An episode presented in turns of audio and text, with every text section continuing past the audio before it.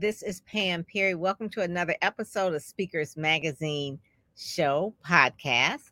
Uh, we have an exciting guest today who is an attorney, but also a storyteller.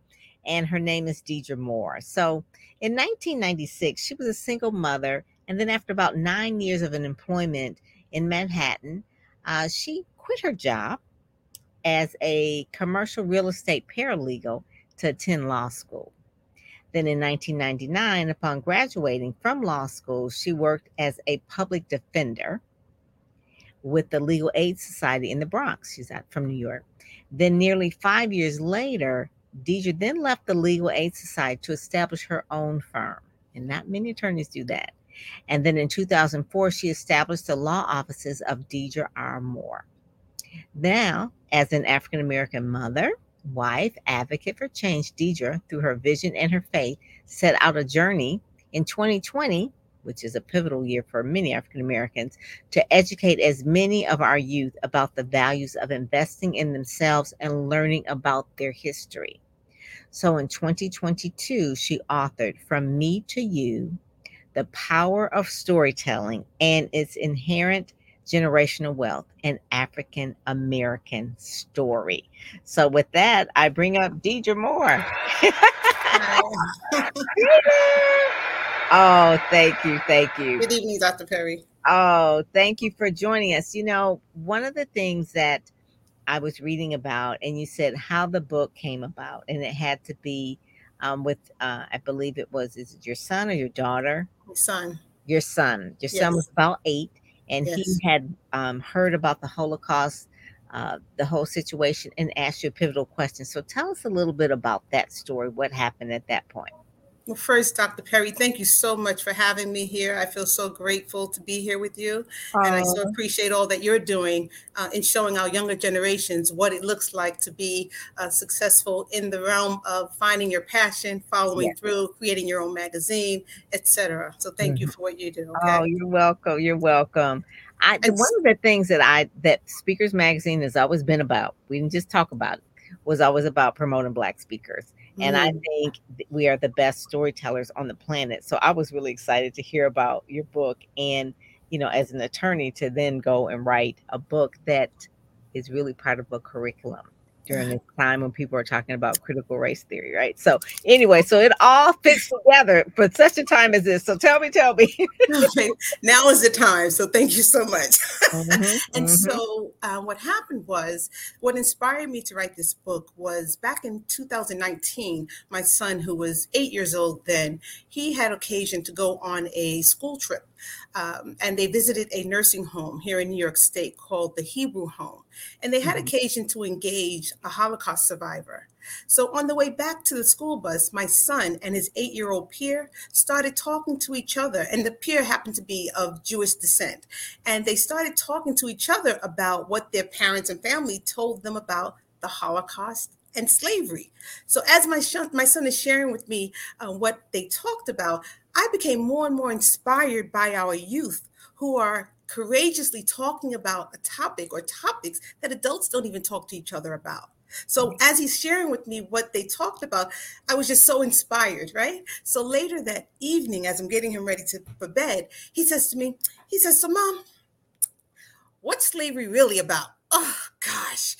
I, I say, oh gosh, because I thought it mm-hmm. was too soon. I right. thought he had just enough. But I said, okay, well, I gave him some more information and I told him I'll get back to him with some additional stuff over time, right? Mm-hmm. And so um, the next day or so, he asked me again, so mom, so what what's slavery really about, right? I said, okay. I started searching my mind. I said, I have to make this a teachable moment for him, right? right. And so I'm searching my mind and I'm trying to find those resources and ways in which that this story, this complex story about slavery, slavery can be narrated in such a way that wasn't so traumatic and traumatizing upon an eight-year-old, particularly eight-year-old black son. Right? Right.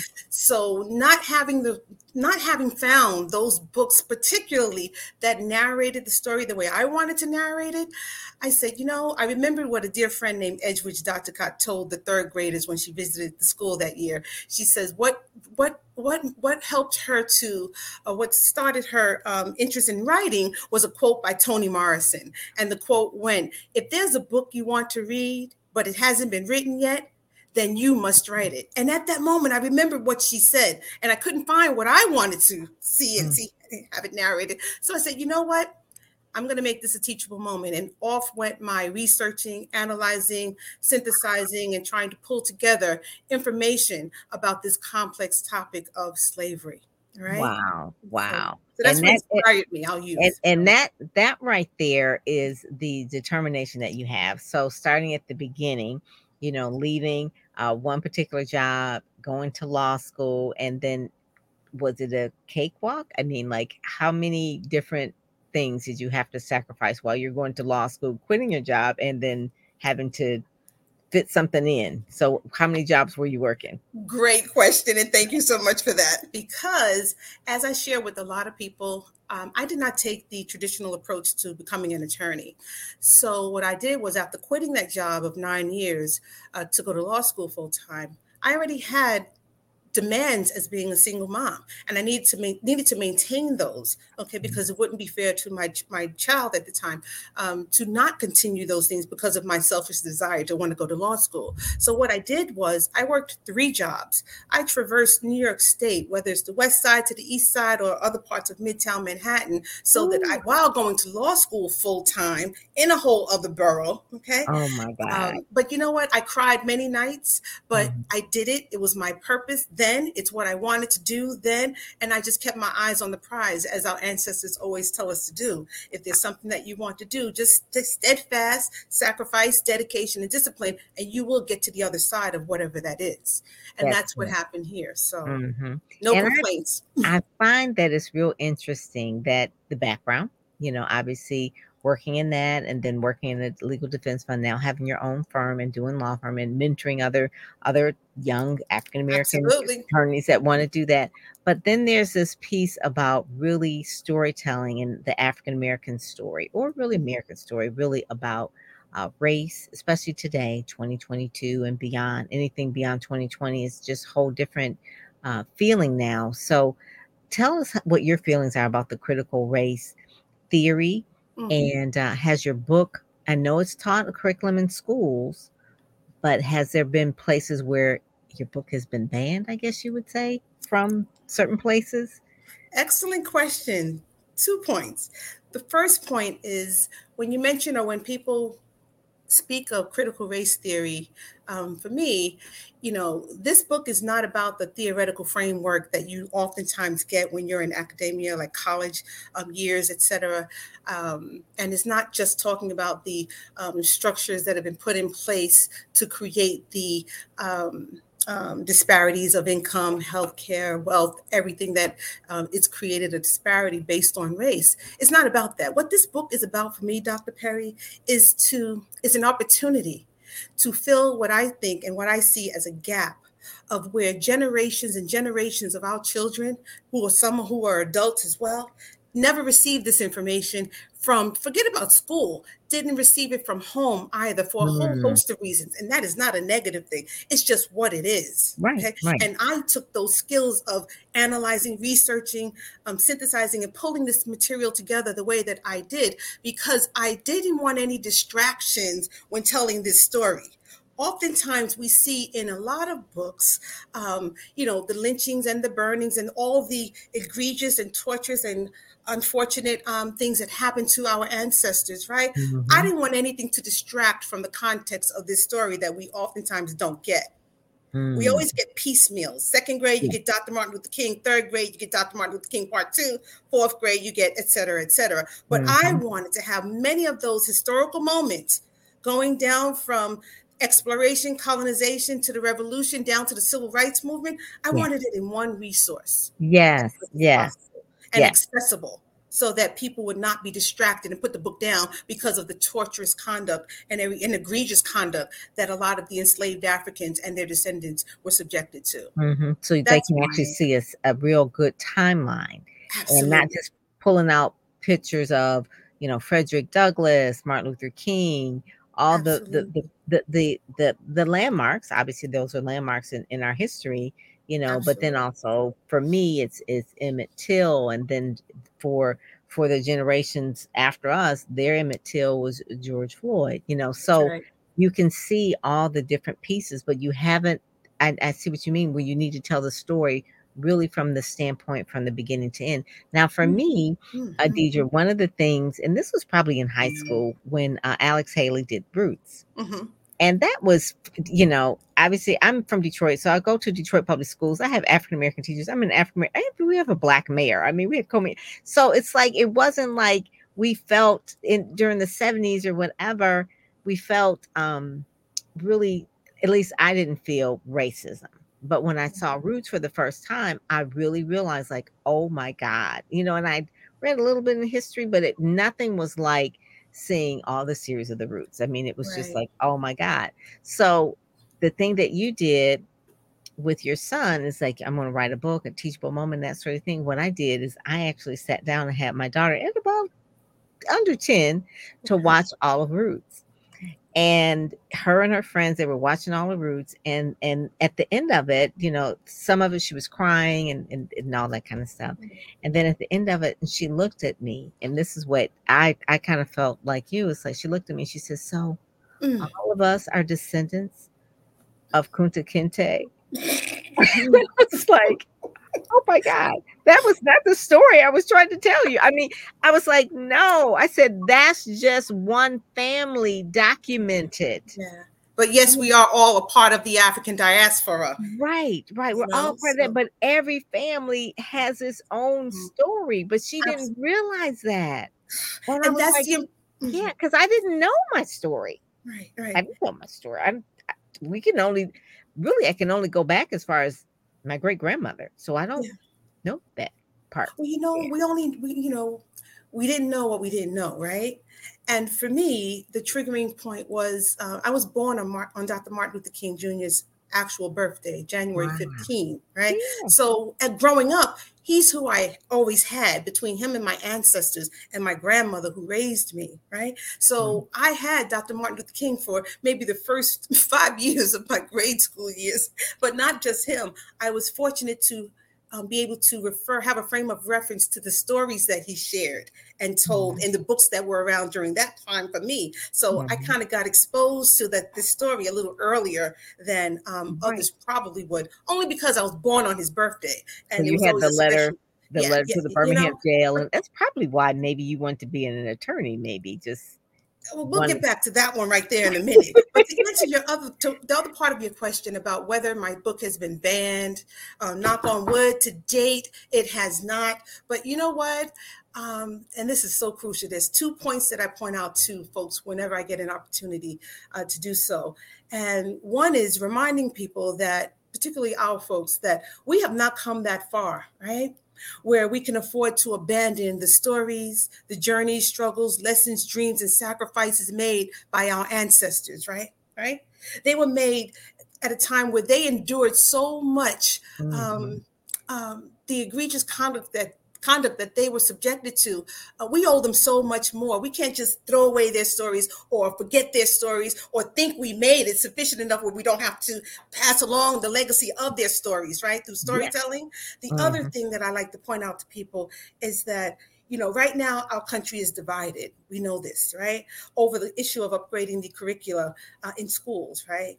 A curricula that would tell the true story of how enslaved Africans and their descendants pretty much have been abused and used to create what you know that canvas for what we call white privilege right mm-hmm. a curriculum curriculum that would share uh, the history of how black people have consistently been denied opportunities after being exploited so ruthlessly right mm-hmm. but you mm-hmm. know what the, notwithstanding the fact that people are trying to keep this out of schools right notwithstanding the fact that um, um, there's that gap that I referred to where the information hasn't been uh, spoken of in households or schools or wherever.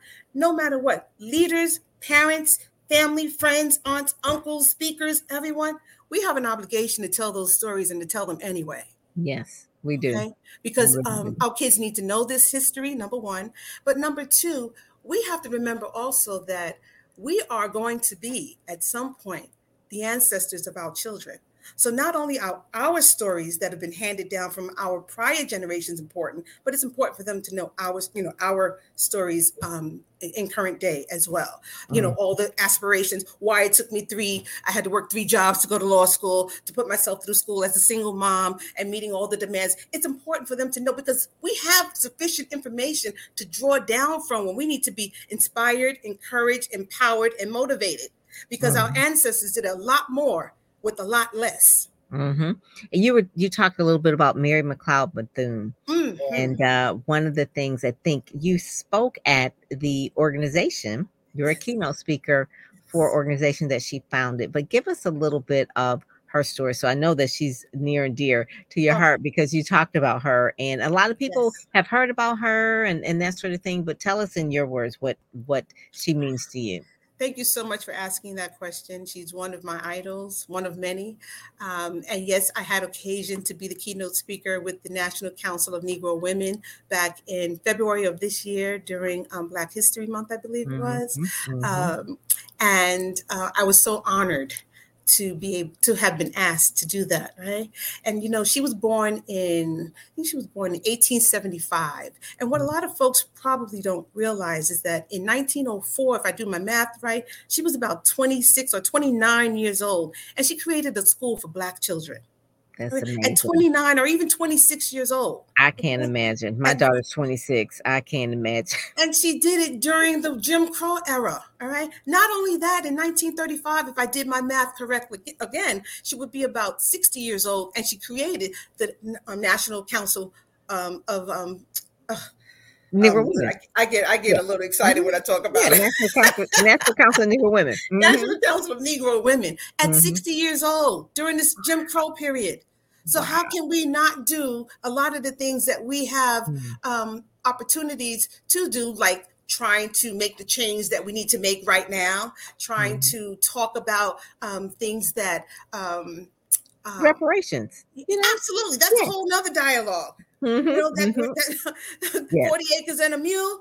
Yes, let's have a conversation got. about that. Right, right. mm-hmm. mm-hmm. And so, while I'm so happy to hear that there's a lot of organizations, when I say a lot, more than what there have been uh, that are actually talking about and bringing to the forefront um, um, issues surrounding reparations. Um, mm-hmm. Um, and so um, I'm actually looking to be a part of another organization that is deeply rooted in um, trying to address and bring that to the forefront. Wow. yeah. So that, that's one of the ones where uh, a, a, client of mine, Nkechi Taifa, hmm. and she's been on the forefront for HR 40 for over about 40 years. John mm. Conyers from Detroit was one of the ones that introduced that, you know, um, particular legislation he, he, passed before it, it but yeah. anyway, it's making headway. Yes, it and is. It, and it's one of the things where generations like um, Nikichi said that when she was in grade school, she heard a story about the Black Panthers and how they were treated unfairly and that sort of thing. And that gave her the spark to want to be an attorney and then on the mm-hmm. road. So you have something too that probably sparked you, you know, besides being born on MLK's birthday, mm-hmm. something that sparked in you that said, I want to be an attorney. I want to do these type of this type of work. What was that one pivotal part of your journey that said, mm-hmm. you know, I need to go to law school and I need to do some things? Well, thank you for that question. Um, I've always wanted to be a judge. Growing up, I didn't mm. have attorneys in my neighborhood, in my community, in my building. I didn't have access to them. Um, I didn't know about attorneys, quite frankly, uh, and what they did, um, nor did I know about being or how to become a judge. What happened was I was about maybe 11 years old, I want to say. Uh, my grandmother always called me an old soul All right, let's start there.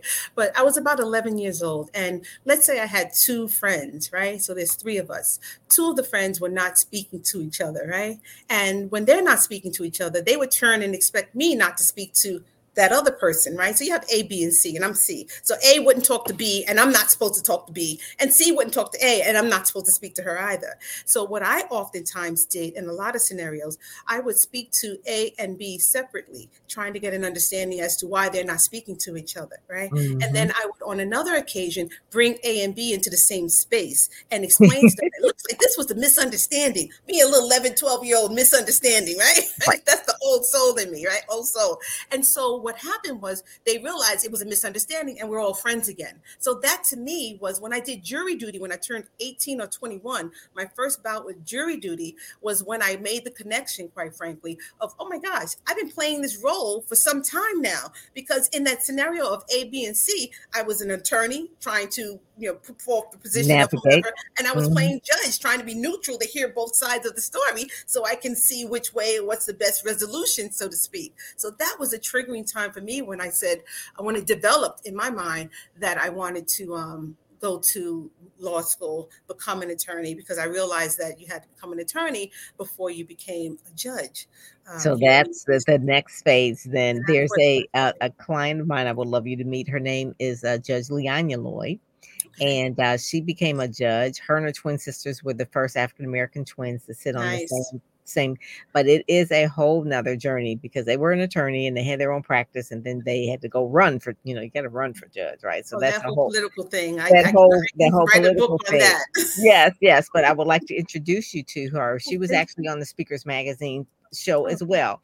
Great. So it's it's funny how a lot of the guests are all uh, synergy. They all have a synergy. They all have the passion yeah. to really. They know their purpose. Yeah. Um, you know who it is that you're called to. You all want to speak about it, and you're speaking on stages about it, getting um, your books out, uh, sharing that message, and regardless of what is going on in the world, you're just marching forward. You know, because right. there's so. I mean, listen, you're running a law firm you could just be good with that. But now you're writing books and speaking. So that's a whole nother thing, right? Absolutely. Nother, and raising and raising kids that, you know, obviously they're probably part of the business as well. It's like the the the part that you talked about, the generational wealth. So what does that part of because we talk about the power storytelling and then you also talk about inherent generational wealth. So is the wealth like financial wealth or we're talking about wealth of knowledge? We're talking about wealth of knowledge. Okay. It's not about financial wealth. And in fact, this the, the the generational wealth that our children will be afforded when they hear these stories of our ancestors, people like Mary McLeod Bethune, uh, Marcus Garvey, you know, and uh, Fannie Lou Hamer. When they hear Fannie Lou Hamer saying back when, you know, I'm sick and tired of being sick and tired, her being a civil rights activist and a voting rights activist. And we're still saying this stuff today. And they'll see how the stories of our ancestors and their lived experience have shaped our lives today and have mm-hmm. gotten us to the place today where we can be lawyers, presenters, speakers, doctors, whatever it is. I think the generational wealth for me is that wealth of knowledge that they get. And not only that, but that identity and self worth that comes yeah. with it, right? And mm-hmm. let me mm-hmm. just say one more thing to that identity and self worth, if I may. Okay, identity and self worth to me is not about um, confidence and self esteem. All right. It's not because those two words, confidence and self esteem, are gauged by who you're in the room with, right? They make you feel confident or make you have low self esteem or you do it to yourself, whichever it is, right? But that's that identity and self worth. When you walk into any room, I want mm-hmm. our child, our children, to be able to navigate the spaces having full knowledge of themselves, meeting mm-hmm. them where they are. Okay, whatever they know, they know that all those messages that they're going to be getting and receiving, uh uh-uh, uh, they are going to be able to repel it because they have a sense of identity and self-worth. I don't want them to turn 18 years old and then get kicked into the world of trying to work in government, corporate, or wherever they might be working or become employed to have to navigate our imperfect terrain here um, and not have a sense of identity or self-worth in doing so.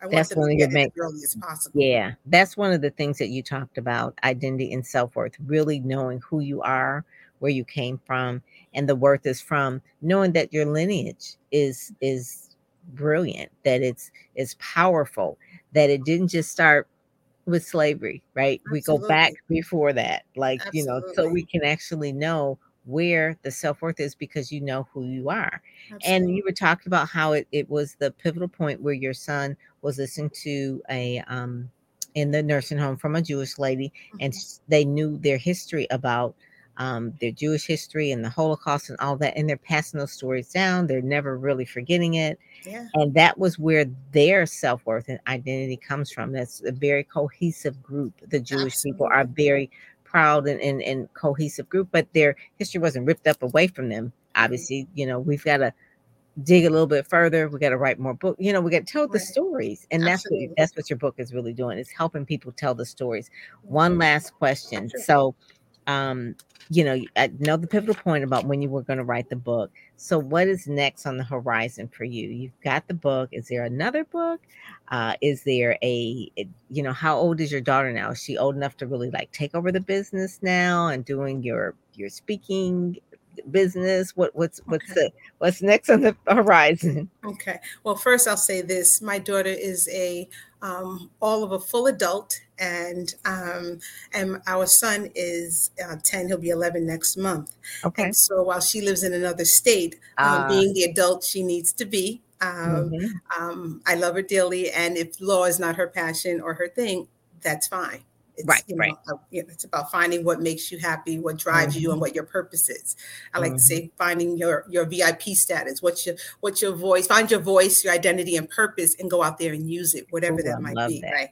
Yeah. So um, so to I'm sorry, I digressed. I, I apologize. Um, there was a point I wanted to make. What was that question again? Before well, so basically, like, what's next? I'm thinking, like, if your daughter is an adult yeah. and you have your speaking business, right? She can maybe like book you, or she can kind of do some of the things, you know, that that kind of thing is what I was thinking. Like, just looking at like legacy businesses because, like, she doesn't have to be law fine, but she can, whatever part she is, if you're the brand. You are the brand. DJ Moore is the brand, DJMoore.com, right? Mm-hmm. So yes. she can help with that, even if it's just to do the social media for you or whatever. if she chooses to be a part of, you know, I'm all about uh, raising children to grow and go. Go mm-hmm. meaning go out there in the world and find out what it is that you that drives you. This is my passion. It doesn't have to be yours. Mm-hmm. I'm just busy creating what I like to think is generational and legacy wealth for my family. What you do with it when I move on and become your ancestor is up to you guys. I I would seek pleasure in knowing that you're doing what it is that you enjoy doing. It doesn't have to be what I want mm-hmm. you to mm-hmm. do. I right? love that. I love that. The other thing is um why do I keep going away from that question that you asked? well, Black History Month is coming up. You're going to be booked oh, and busy, so that I, I, I know. And then your books are being taught in schools. Yes, I actually um, wanted to say thank you to one of the schools who is an independent school here in New York State that has informed that they've changed the um, grade five curriculum to include from me to you as one of the resources. Wow. And I could not be more honored um, yeah. to know that they did that.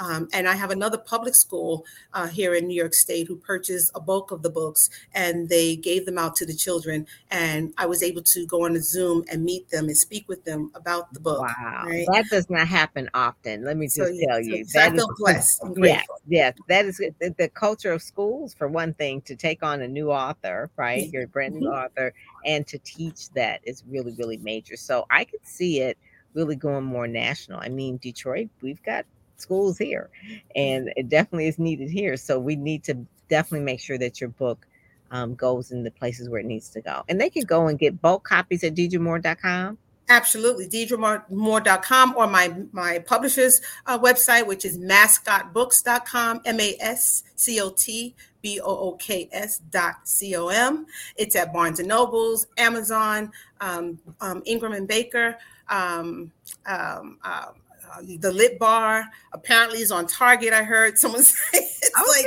it's yes. being widespread so i appreciate it i appreciate it and i do have a coloring and activity book that we're working on um, okay. getting out hopefully before the end of the year, uh, and an associated book to go with that. And the coloring and activity book, I love that because the um, Library of Congress put out some images of the prominent uh, 19th and 20th century civil rights activists. And I said, okay, let me print them out. And they were in black and white. But how can I make this a teachable moment for the kids, right? Mm-hmm. So I did uh, word searches for each one of them. I created uh, my my publisher, I'm sorry, my illustrator created um, illustrations or images that can be colored in for each one of them. And they have quotes and affirmations and the host of information to give that knowledge again about our ancestors and the spirit in which they lived and the I things that they did. So that. thank oh you for asking about that. Oh and yes, Black History Month is coming up, and I expect that there will be uh, more opportunities because it hasn't stopped since um, February of 2022 uh, right. even before the book was released. And I so appreciate the opportunity to come out and share it and get it in the hands of, of as many of our young young generations mm-hmm. or anyone who might embrace it. So yeah, it doesn't necessarily have to be like young, young, even though that's where they're being taught, but anyone can actually have the book and learn something from it. And uh, mm-hmm. there is a organization in Detroit I'd like to invite you to uh, look it up. It's Twisted Storytellers. And it's sort of a cross between Satori uh, Shakur is, is over that and uh, she has been in Speakers Magazine as well. Uh, it's the Speakers Magazine. You're part of the family now. Uh, but she has, she has this thing that she does at the African American Museum. I think now it's at Marygrove because of um, some water damage. But it's like she does twisted storytellers, and basically it's African American storytellers. Nice, That's what she's nice. a great story. And so I would love for you to um, get in touch with her possibly come to Detroit oh, and do a story. It's yes. like a talk, but it's like like 15 minutes, and they and they actually have them on um, NPR as well, you know, the, as a podcast and that sort of thing. But yeah, it's she's been doing it probably for at least 10 years. Oh, God bless. And she is really that part where you were saying storytelling changes lives. It really does. Storytelling changes lives. And she talks about the power of story. And you would really love her. name is Satori Shakur. And it is just, it's just amazing. It's just amazing. Yes, the power of stories. That's really it. So we've got a lot of people we we got to get you to meet uh and, and, and and and your next phase of doing everything that you need to be doing. But I just appreciate um you coming on deidramoore.com. It's uh, that's her name. Dot com is where you find everything that you need to, how to book her, how to get the books, how to get the books in yes. in, bulk, all of those, all the things, right? Yes. All the things. So yes. and uh, and actually, um, obviously get it from probably traditional bookstores as well if you don't want to go online and that sort of thing. So yes, you can. Yes, thank yes. you so, so what, much for that. Thank you so much for joining us today. I appreciate you. All right, I'm Pam Perry and uh, make sure that you like, share, and subscribe to our podcast. And we are done for today. Thank you. Thank you. God bless. Thank you.